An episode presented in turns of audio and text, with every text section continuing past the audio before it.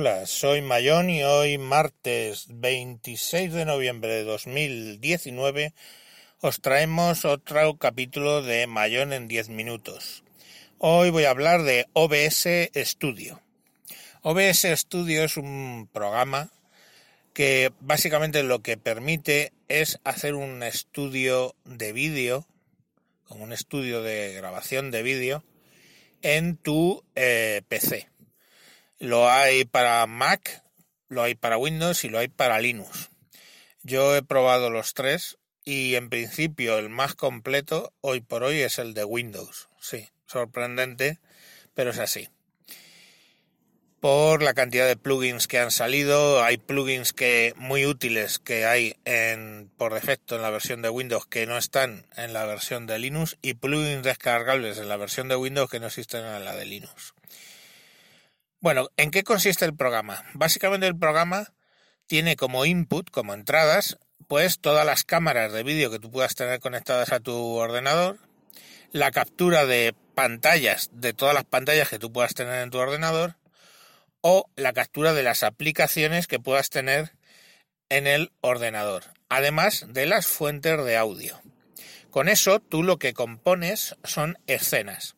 Os explico, por ejemplo, una que podría valer para eh, los hangouts de wintables.info. Si habéis visto alguno, pues... Entonces, la primera escena siempre los hangouts de wintables.info es el, el logo con la música de fondo. Entonces, yo generaría una primera escena con la que diría quiero una imagen y se me presenta como un monitor en negro y yo pongo ahí donde quiero poner la imagen de wintables.info. Y además quiero que eh, durante ese tiempo se oiga este archivo de audio. Y pues también lo eh, pongo en, el, en la escena. Siguiente escena, pues soy yo hablando, presentando el programa. Bueno, pues genero otra escena donde lo que se vea es, por ejemplo, una toma de mi cámara de vídeo, por ejemplo. Ahí yo presento el programa, genero una tercera escena, que es ya cuando yo estoy ya cogiendo, pues por ejemplo, eh, la videoconferencia de eh, pues la gente con WinTable, ¿no? Donde vamos hablando todos, que a lo mejor es Hanout, o es Google Meet, o es Jitsi, o es Skype, la que sea. Pero, por ejemplo, yo eso luego lo voy a emitir a, a YouTube, para lo cual he creado un evento, ¿no? En YouTube y ese evento lleva asociado una, caja de chat. Pues a lo mejor puedo coger la ventana del chat, meterla en la imagen. De hecho, me admite también meterle código CSS para que las letras sean más grandes o conformarlo como yo quiera.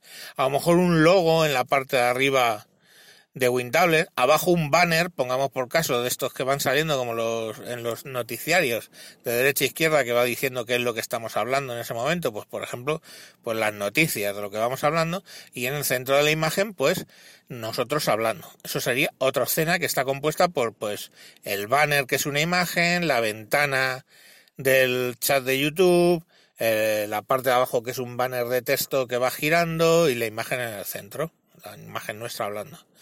Entonces, una vez que yo ya tengo conformadas mis escenas, decido que quiero enviarlo a YouTube, pues con las cadenas estas que hay que meter, las claves de uso único, etcétera, del evento, pues cojo la cadena del evento, lo meto en un sitio y en un momento dado doy streaming y automáticamente está mandando todo eso streaming. ¿Qué está mandando? La, la, escena que yo ya he seleccionado. Entonces, la primera que seleccionaría sería la de Wintables con la música, de modo que empezaría la música a sonar y ya empezaríamos a emitir en directo. ¿eh? Luego cambiaría a la segunda escena, que es donde salgo yo hablando. La otra escena que puede ser la que os he comentado, pues con eh, la gente comentando en el centro, un banner arriba, el, eh, el texto de las preguntas de YouTube a la derecha y abajo pues un, un texto corriendo por de la noticia que estamos hablando, del tema o de yo que sé, como si queréis ponerla ahora.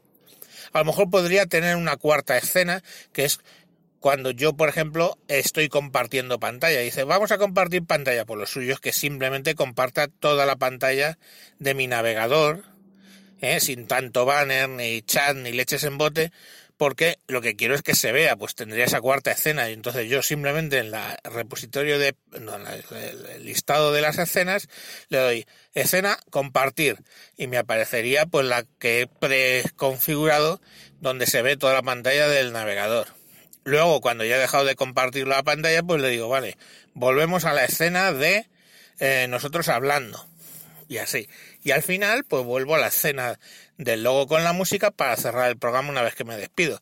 O paso primero por una escena donde se me vea solo a mí la cara, que, había la segunda escena que os he contado, y ahí hablo y bueno, pues directamente mmm, cierro el programa y digo, bueno, pues os dejo con la emisión, de, o sea, con la sintonía, bla, bla, bla, suscribiros a sospechosos, bla, bla, bla, pum. Y meto la sintonía, la escena digamos, primera, que es el logo y la sintonía. Y con eso he hecho la emisión. Luego ya corto emisión y corto grabación, porque también puedo disparar emisión y grabación en local. Y tengo hecho una, eh, un evento en YouTube que luego tengo que cerrar y queda genial. ¿Qué es lo que, qué es lo que ocurre? Bueno, pues que esto, que es el uso, luego hay muchas más utilidades. Por ejemplo, una cosa importante es que admite cantidad de filtros. ¿Y qué son los filtros? Pues bueno, pues si yo tengo, por ejemplo, mi micrófono, que lo tengo que incorporar eh, allá donde, donde se tenga que escuchar mi micrófono, lo incorporo, pues por ejemplo, incorporo mi micrófono, desde luego no en la escena inicial donde está sonando la música, porque ahí no tiene sentido, pero sí en el de la cámara donde yo salgo. Y, por ejemplo, en el de la aplicación cuando estamos viendo las, eh, la videoconferencia y en la de y en la escena de donde comparto la pantalla porque voy a comentar. Pues ahí puedo meter, por ejemplo, el micrófono, pero sobre ese micrófono puedo meterle filtros. Por ejemplo, hay un filtro de ganancia para subirle la ganancia al micrófono independientemente de la ganancia que le entra. Hay un filtro muy bueno, pero bueno y me quedo corto, de noise gate, de puerta de ruido, de modo que si tú generalmente cuando tecleas se está metiendo el ruido, pues tú puedes directamente decir, a ver, ¿qué decibelios tiene ese ruido? Tanto, pues todo lo que esté de este nivel para abajo, no lo meto. El otro día estuve haciendo pruebas, tamborileando con los dedos en la mesa mientras yo hablaba y metiendo luego el filtro y los dedos se dejaban de oír mágicamente. O sea, funciona muy bien ese filtro, ese noise gate. Luego hay también un filtro de compresor, de compresión, hay filtros, eso es de audio. Luego de vídeo, pues filtros para colores, para espejar la imagen, para de todo. Tenéis de todo. Y lo bueno es que, bueno, componéis vosotros las escenas, porque dices, yo quiero que la ventana esta de Windows se vea, o sea, de Windows, de del meeting, pongamos por caso, de Google Meet o lo que sea, se vea de este tamaño en esta posición. Entonces tú directamente la conformas con el tamaño que tú quieras, haciendo pinza, etcétera, y la pones ahí donde a ti te interesa y varias ventanas a la vez y todo ese tema. Entonces, es un programa muy potente, pero fijaros que es que además os sirve como programa alternativo para grabar, por ejemplo, videotutoriales sin estar emitiéndolo, sino que luego coges, como estás grabando, luego lo vas a poder meter en tu editor de vídeo y borrar lo que creas conveniente. Y aún más, como los filtros de audio son tan estupendos, puedes grabarte a ti con una imagen fija o tú mismo hablando, lo que sea, porque lo que tú quieres enfocar es para grabarlo el podcast para luego tener menos edición. Entonces, meter los filtros, por ejemplo, de, de ruido que, funciona muy bien y algún compresor y tú estás hablando tranquilamente, grabas tu podcast y luego la edición es mucho más sencilla porque no se te ha metido ruido de tu casa, que bueno, insistimos que siempre estamos grabando podcast en casa, no se te va a meter ese ruido de podcast en casa y eh, bueno, pues eh, la calidad va a ser buena. Cuando digo que es mejor la versión de Windows es porque de entrada yo encuentro dos plugins que tienen uno que viene y otro que existe y se puede instalar que no están en Linux. El que viene es el de captura de una eh, de un tab, de una un tab, ¿no? Una pestaña del navegador. Tú puedes decir, quiero capturar esta URL, entonces tú le pones la URL y ni siquiera arranca el navegador, sino que directamente eh, el propio OBS accede a esa URL y te la presenta y tú la pones del tamaño que quieras. Eso básicamente en, en Windows existe, en el Linux no viene por defecto, sí que hay algunos apaños para hacerlo, pero funcionan como el culo. La otra, lo tienes que solucionar como, pues eh, sacando un navegador y capturando la, ventana y entonces pues le, le quitas los trozos, como lo puedes agrandar y encoger, pues le quitas los trozos que se ve eh, la barra de URL y todo ese rollo y ya está.